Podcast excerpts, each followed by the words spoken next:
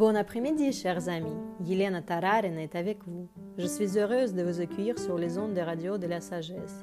Je suis traductrice et l'animatrice en français Olia Karasiova. Un bloc-notes, un stylo pour les notes et un peu de temps pour les choses importantes et précieuses. Radio de la sagesse, écoutez la voix. Comment pardonner à vos parents?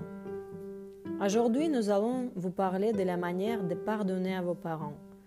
Dans la tradition tibétaine, il est très courant de parler de la valeur de la vie humaine. Il y a une histoire célèbre sur la tortue. Et si vous et moi imaginons un immense océan, au fond duquel dort une grosse tortue, qui une fois tous les mille ans remonte pour espérer de l'air. Alors, imaginez qu'aujourd'hui, c'est le jour où la tortue surgit. Et à l'endroit où elle surgit, un gelé de sauvetage et un bateau flottent par hasard et la tortue, alors qu'il fait surface, sa tête heurte accidentellement le milieu du gelé de sauvetage. Et sur le bateau, en même temps, le type qui regarde la bague qu'il voulait offrir à sa dulcinée la lâche soudainement et la bague s'enfonce dans la gorge de la tortue.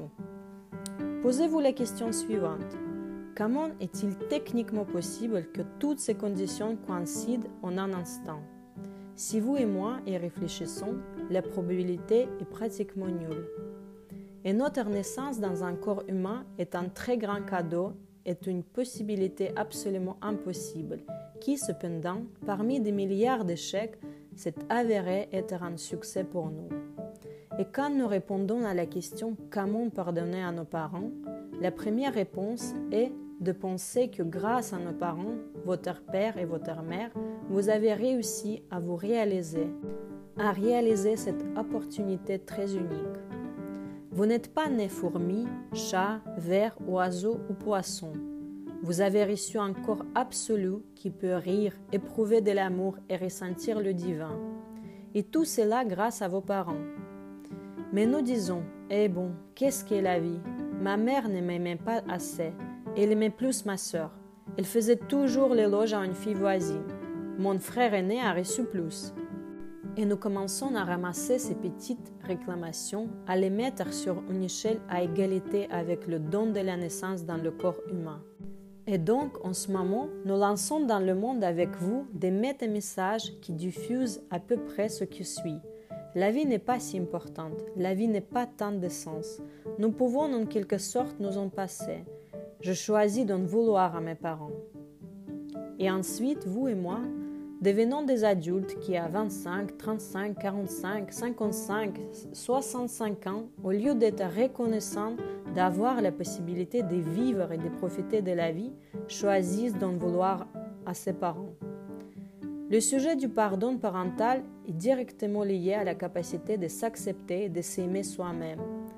Tant que vous pensez que vos parents sont imparfaits, qu'ils ne vous ont pas donné quelque chose d'important ou, au contraire, qu'ils vous ont donné quelque chose de tel que vous ne savez pas comment le supporter, tant que vous vous pensez ainsi, ce sont autant de distractions qui vous empêchent de tourner la tête vers votre propre destination, vers votre propre bonheur, vers votre rencontre avec quelque chose dont vous ne vous sentirez plus jamais seul.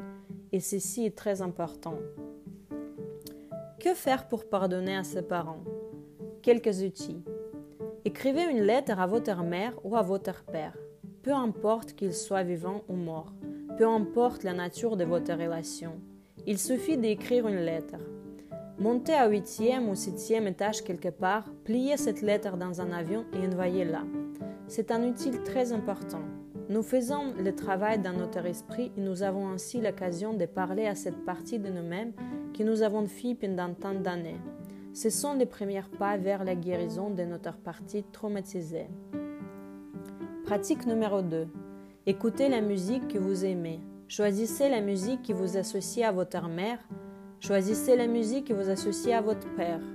Notre tâche consiste après tout à entamer un dialogue avec nos parents dont les souvenirs de nous sont douloureux et tristes. Mais vous n'êtes pas obligé de le faire du côté de la douleur. Vous pouvez le faire du côté de la beauté. Notre inconscient passe à côté de tout ce qui est beau. Et si nous commençons à entrer en contact avec cette partie de nous-mêmes qui est malade, qui est épuisée, intimidée et peut-être déjà à peine vivante, à travers la beauté, à travers l'art, les peintures, les livres. L'inconscient ouvre des portes et les possibilités de changement deviennent réelles. Parce que personne ne veut qu'une partie de lui meure. Et alors l'art devient l'eau qui donne la vie, remplit le sol de notre passé, les graines germent et nous voyons les résultats. Et ce ne sont pas toujours des belles prises de vue, mais c'est notre terre, c'est notre potager, c'est ce que nous semons. Et lorsque les graines ont germé, nous décidons déjà, gardons-nous le blé et enlevons-nous la mauvaise herbe, ou fâchons-nous tous. Lorsque vous entrez en contact avec votre douleur, vous avez le choix.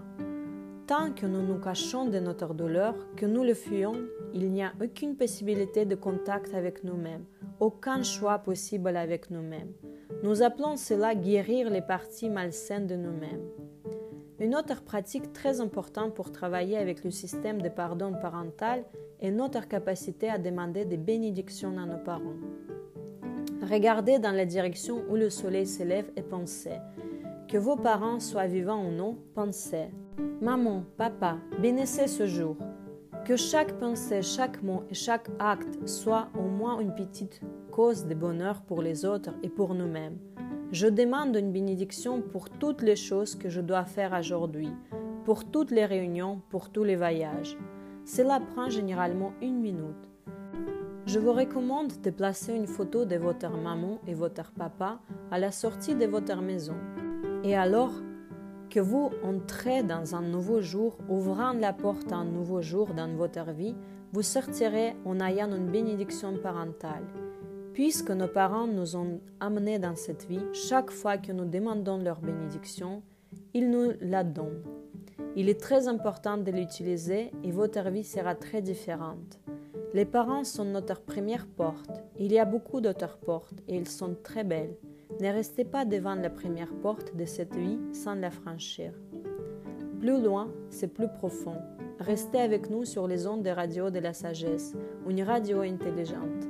Yelena Tararina était avec vous. Transcription de l'émission réalisée par Svetlana Ramashina. Radio de la sagesse, c'est de vivre dans les profondeurs. À bientôt en direct.